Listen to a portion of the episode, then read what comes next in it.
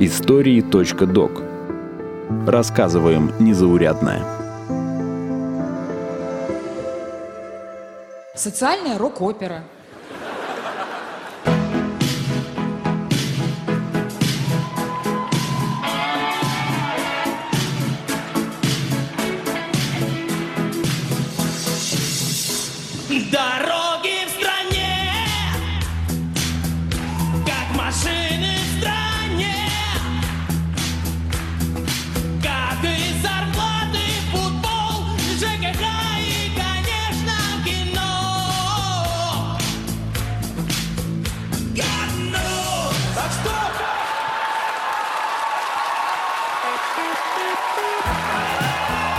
Это, пожалуй, одна из самых известных КВНовских шуток.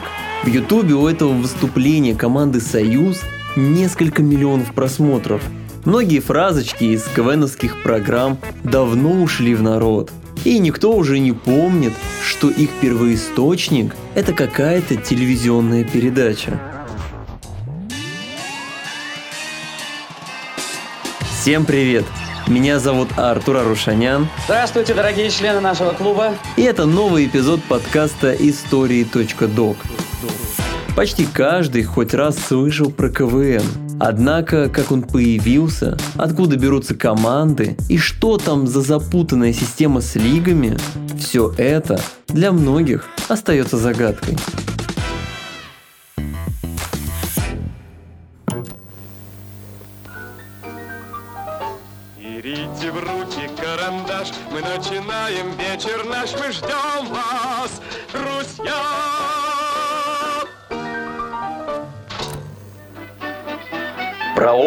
КВН стало телевизионное шоу ВВВ «Вечер веселых вопросов». Эта программа вышла в эфир всего трижды в 1957 году. Записей трансляции не сохранилось. Однако есть свидетели, которые рассказали, почему выпусков было всего три. Дело в том, что на третьей передаче ведущий пообещал приз всем, кто прямо сейчас приедет в студию в шубе, шапке и валенках. Проходило все, кстати, летом в Москве. Главное условие – взять с собой газету от 31 декабря прошлого года. Однако ведущий по какой-то причине именно об этом и забыл упомянуть. Спустя некоторое время в студию ворвались толпы людей в шубах и валенках. Дошло до того, что пришлось вмешаться милиция. Из воспоминаний Марка Розовского, соавтора «Вечера веселых вопросов». Одним из первых вбежал летчик из Норильска в Унтах. Зал ему аплодировал, кричали, что надо дать премию. Но потом началось что-то несусветное. Толпа заполнила зал, сцену. Милиционеров у входа просто смели. Кто-то ухватился за заднюю кулису, и она сорвалась. Случившееся стало причиной закрытия передачи и отстранения ее создателей от работы. ЦК КПСС даже выпустил отдельное заявление по этому поводу. Работники телестудии стали на путь подражания худшим приемам и нравам буржуазного телевидения. Подобный случай мог произойти только в условиях политической беспечности руководства телевидением. Прошло несколько лет, и к создателю «Вечера веселых вопросов» Сергею Муратову обратились с предложением придумать что-то наподобие закрытой программы. Так, в 1961 году на советском телевидении появился КВН, он же Клуб веселых и находчивых. Друзья, если вы помните, точно таким же движением мы э, начинали нашу предыдущую передачу. По правилам передачи, команды из разных университетов и городов соревновались в юмористических конкурсах. Вместе с правилами по ходу игры возникали и новые конкурсы. В первом выпуске придумали конкурс капитанов. С разминкой же зритель познакомился только на четвертом. А на седьмом авторы представили публике домашнее задание. Чтобы окончательно определиться со всеми деталями, создателям КВН понадобилось полгода. Однако, спустя 10 лет, в 1971 году, передачу снова закрывают. Да-да! КВН закрыли. Потому что открытый КВН как открытый сарай. Открыл, все, крысы, Петросян, пошло, поехало. Клуба веселых и находчивых. На экраны КВН вернется только 15 лет спустя, в 1986 году. После возрождения отцов-основателей КВН приглашали сначала в жюри, а затем в качестве почетных гостей. Сменилась и песня. Теперь перед началом игры звучала композиция Бориса Салибова «Мы начинаем КВН». Композиция, кстати, до сих пор остается гимном клуба веселых и находчивых. Мы начинаем КВН. Для чего? Для чего? Чтоб не осталось в стороне никого, никого.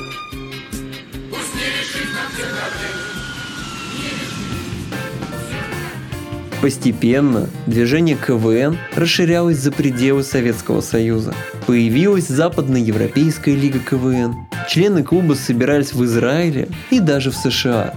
В дальнейшем, уже после распада Советского Союза, прошла первая международная игра СНГ-Израиль.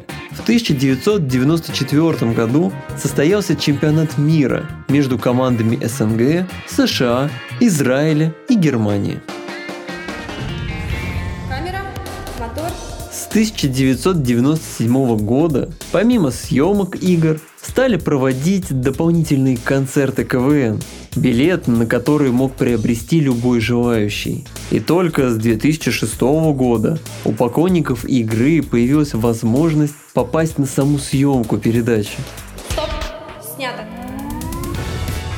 С ростом популярности КВН и географии участников стали появляться самые разные лиги. Одних только официальных лиг в России и странах СНГ порядка 60, причем в каждом регионе свои. Например, в столице нишей считается вторая Московская студенческая лига. Из нее команды переходят уже в межрегиональную Московскую студенческую лигу. И вот если победить там, то участники попадают в Центральную лигу Москвы и Подмосковья.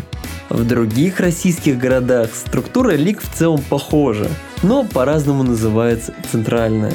Например, в Санкт-Петербурге это Нева, в Воронеже – Старт, в Красноярске – Азия. В основном в центральных лигах играют команды, которые стремятся пройти в высшую лигу. А это уже те самые игры, которые транслируют по телевидению.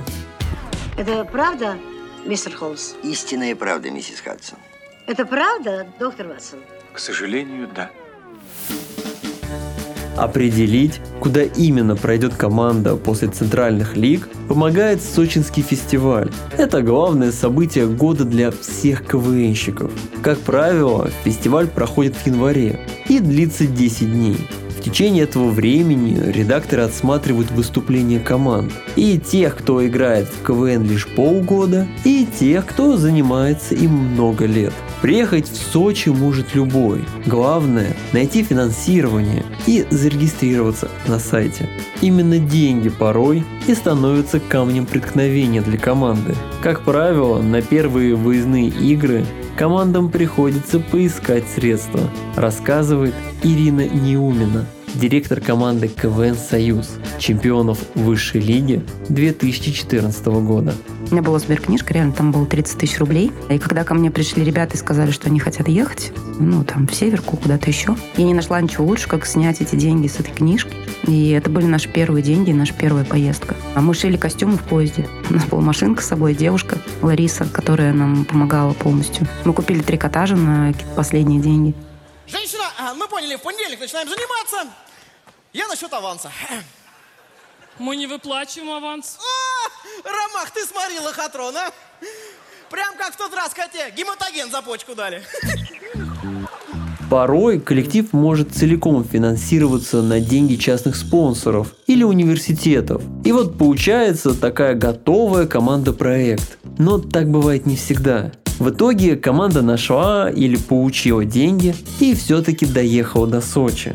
Там коллективы показывают только один конкурс. Как правило, это приветствие. Если редакторы посчитают выступающих достаточно смешными, то пригласят их во второй тур. там уже отбирают коллективы для телевизионных лиг. Особо талантливых участников могут взять не в международную или первую, а сразу в премьер-лигу или даже высшую. И сочинский фестиваль – это получается не только возможность попасть в телевизионные лиги, но и большое событие для каждого КВНщика. Ведь именно в Сочи игроки имеют уникальную возможность пошутить друг над другом со сцены. Понятно, что все хотят посмотреть высшую лигу, но огромное количество внутренних вещей, которые происходят за, и понятно только КВНщикам, они происходят именно в первом туре. Потому что это шутки на КВНовский зал. Это то, что смешно КВНщикам. Э, Это реально очень разный юмор. И выступление в первом и во втором туре, а второй тур всегда смотрит Александр Васильевич, всегда смотрит уже вся полная команда редакторов. Естественно, таких вольностей и внутренних приколов там редко кто-то себе позволяет. Вот. И, соответственно, очень часто обычные зрители, обыватели, ну, как бы им не кажется смешным то, что происходит в Сочи на первом туре. Потому что, ну, просто есть внутренние вещи, над которыми смеются КВНчики. Это своя атмосфера. Это большое движение, у которого, ну, действительно есть свои внутренние радости, и они происходят вот на первом туре в Сочи. Третье по статусу телевизионная лига. Внимание, не запутайтесь в цифрах.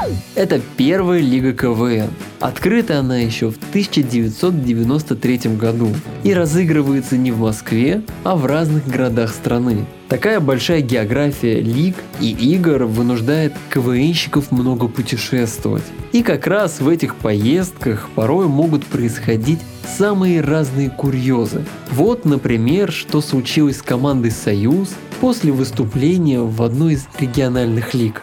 Северная лига, теплый зал, нас, значит, здорово приняли. И а у нас не было денег на отель, и поэтому мы убегали как Золушка. То есть мы отпевали буквально финальную песню. У нас уже стояло два такси, и мы садились в машины, и нас везли в уходящий поезд. Мы просто забрасывали вещи, и поскольку бежали по вагонам, кто-то взял кофр с костюмами. Пока закидывали, ну, грубо говоря, во второй вагон садились, а ехали в восьмом. И просто на третью полку кинули кофр. И в Тюмень уже, когда вышли, смотрим, у нас костюмов нет. Тех самых, ну, куда теперь без них? И мы бежали по всем вагонам до самого первого вагона, и буквально вот там за пять минут до отправления. Хорошо, что у нас были розовые кофры, розовый, черный. И мы увидели эти кофры просто на третьей полке там с бельем.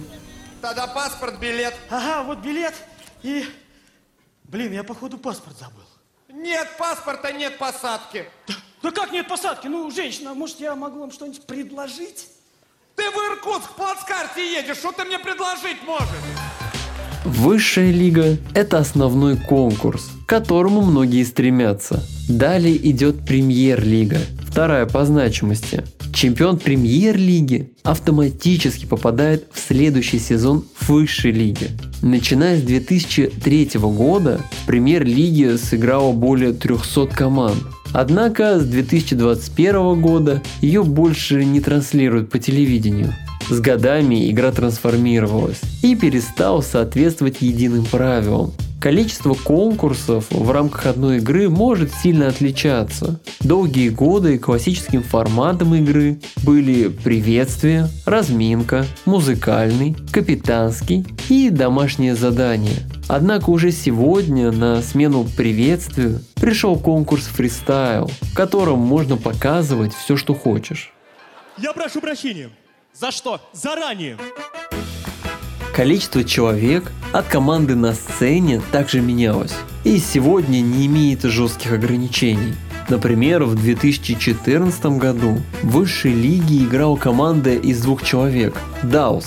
До этого удалось даже дойти до финала. В премьер-лиге 2018 года играла команда «Красная фурия», которая состояла и вовсе из одного человека. Уважаемое жюри, понимаю, что пройти в полуфинал одной мне будет сложно. Наверняка вы возьмете еще какие-нибудь команды. Обычно КВНом начинают заниматься в студенчестве. Многие университеты проводят специальные курсы для всех желающих. Там рассказывают о создании шуток, редактируют материалы и даже учат пользоваться микрофоном. Я даже помню момент, когда сам хотел участвовать в КВН и ходил на такие занятия в университете.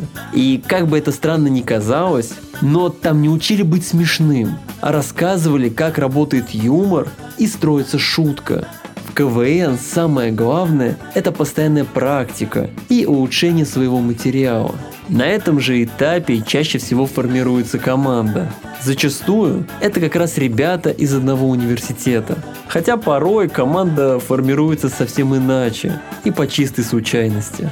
Например, финальный состав Союза собрался в зале ожидания аэропорта. Но на самом деле есть команды, которые, э, как, как там многоточие, э, для тех, кто прохавался самого низа, для тех, кто знает, что такое любовь. Есть команды, которые, как мы, 15 лет играли и мы играли в разных составах. Мы были командой КВН «Гарвард», мы представляли разные регионы. И Тюменскую область, и Малнинский автономный округ. Была команда КВН «Моль» из города Шадринск, где играл Кирилл Коковкин и Саша Алымов. И просто после очередного фиаско, не пройдя высшую лигу, мы нечаянно в аэропорту. Ну, в общем, просто переговорили. Точно такая же история была, кстати, у команды КВН э, из Иркутска. Была команда из Иркутска, из ОНД, которая потом объединилась и стала командой КВН «Байкал». Вот. Из двух команд, которые рядом проживали, да, случился такой классный большой проект, который много лет нас радовал. Постепенно команда развивается, и попав в серьезную лигу, перед ней возникают обязательства. Помимо членских взносов, нужны хорошие костюмы, трансфер, логистика, проживание и так далее. И тут у игроков возникает вопрос, откуда взять деньги на все это и кто организует процесс? Ну, понятно, что директор это еще тот человек, который следит за дисциплиной. Делает так, чтобы все было четко, чтобы артисты выходили в форме на выступление, чтобы они, помимо того, что ты создаешь комфорт, ты еще как бы следишь за тем, чтобы все было хорошо. Я не могу работать в таких условиях. Ах, ты не можешь, Не могу. Саша. Иди на завод. Не пойду. Только ты вспомни, Саша, каким я тебя подобрал. Что? Да. Мороз и солнце, день чудесный. То есть директор – это человек, который решает целое множество самых разных задач. Например, регион может выделить средства команде, но не сейчас, а через три месяца и то частями. Надо учесть все эти нюансы. И самое главное, руководя множеством процессов в жизни команды, директор должен быть настолько мягким, чтобы не вмешиваться в творческий процесс. Иногда про находчивость директоров КВНщиков ходят легенды. Например, директор команды КВН «Уездный город» Дмитрий Табарчук известен тем, что для него не было ничего невозможного. Ребят попросили его привести там то ли несколько коней, пони. Ну, в общем, задали ему какое-то просто невероятное задание на вечер. Он ушел, они начали праздновать, веселиться. Ну, это была просто шутка, которую он воспринял как правду. И утром кто-то, значит, открыв окно, чтобы посмотреть на рассвет, на солнце, увидел Табурчука, который вел вот этих коней. И там был кипиш, и все там, типа, ребята, давайте писать номер, он коней ведет. Значит, я хочу такую татуировку. Женщину голую и в полный рост. Вот так вот. Где? Вот на нем. Сделаем. Но вот собрали команду, определились с директором и финансированием и даже начали готовить материал. Обычно шутки и сценарии пишут сами члены команды, но порой нужно срочно переделать материал, освежить его или вовсе сочинить новый.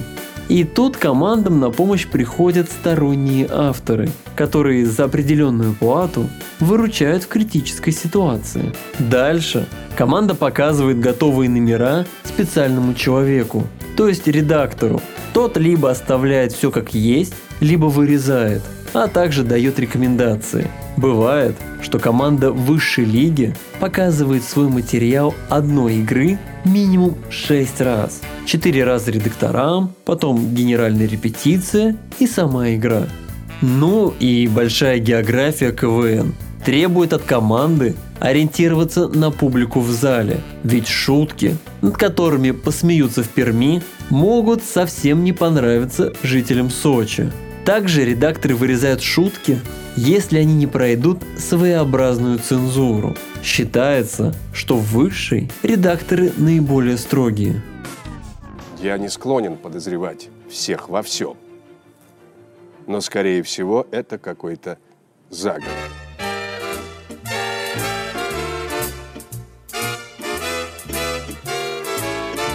Конечно, команда может высказать свое мнение. И вот тут особенно веским становится слово капитана. Капитан и должен принять решение, где-то потушить пожар, где-то немного взять на себя ну, какой-то основной блок там, при разговоре с редакторами работы. Потому что невозможно всем скопом, там, всем хором кричать в споре с редакторами. Все равно должен быть тот человек, который озвучивает позицию команды. Капитаны, капитаны, КВН. Если директор находится за кулисами и он не публичная личность, то капитан всегда в поле зрения.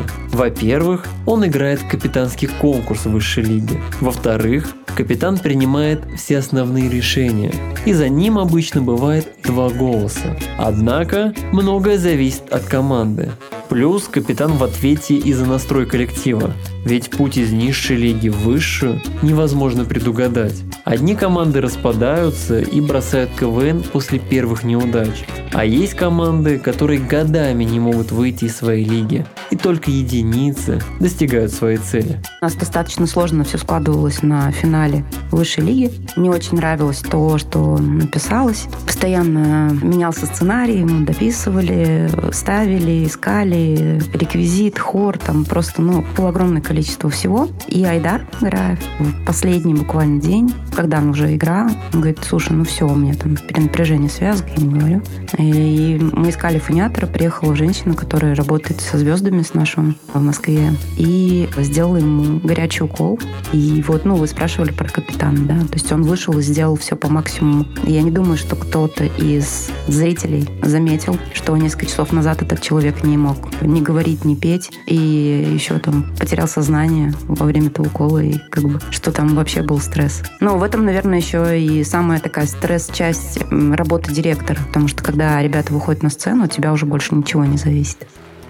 Я тихонько забрал гитару и пошел дальше. Навстречу мне вышел Александр Васильевич и сказал, «Вау, кого я вижу!» Yeah. Ну, я немножко преувеличил, конечно. Yeah, он не говорил.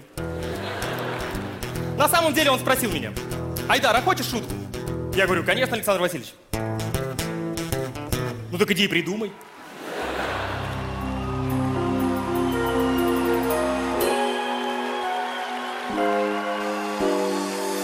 Несмотря на многие изменения, КВН все еще остается хорошей площадкой для молодых юмористов. Как показывает практика, зарекомендовав себя в КВН, люди успешно строят карьеру в других проектах, в том числе и стендапе. А это был эпизод подкаста истории.док. Меня зовут Артур Арушанян. И помните, смех продлевает жизнь. Всем пока. Спасибо всем, пока. Мы начинаем КВН. Для чего? Для чего? Чтоб не осталось в стороне никого, никого. Пусть не решит нам всех проблем.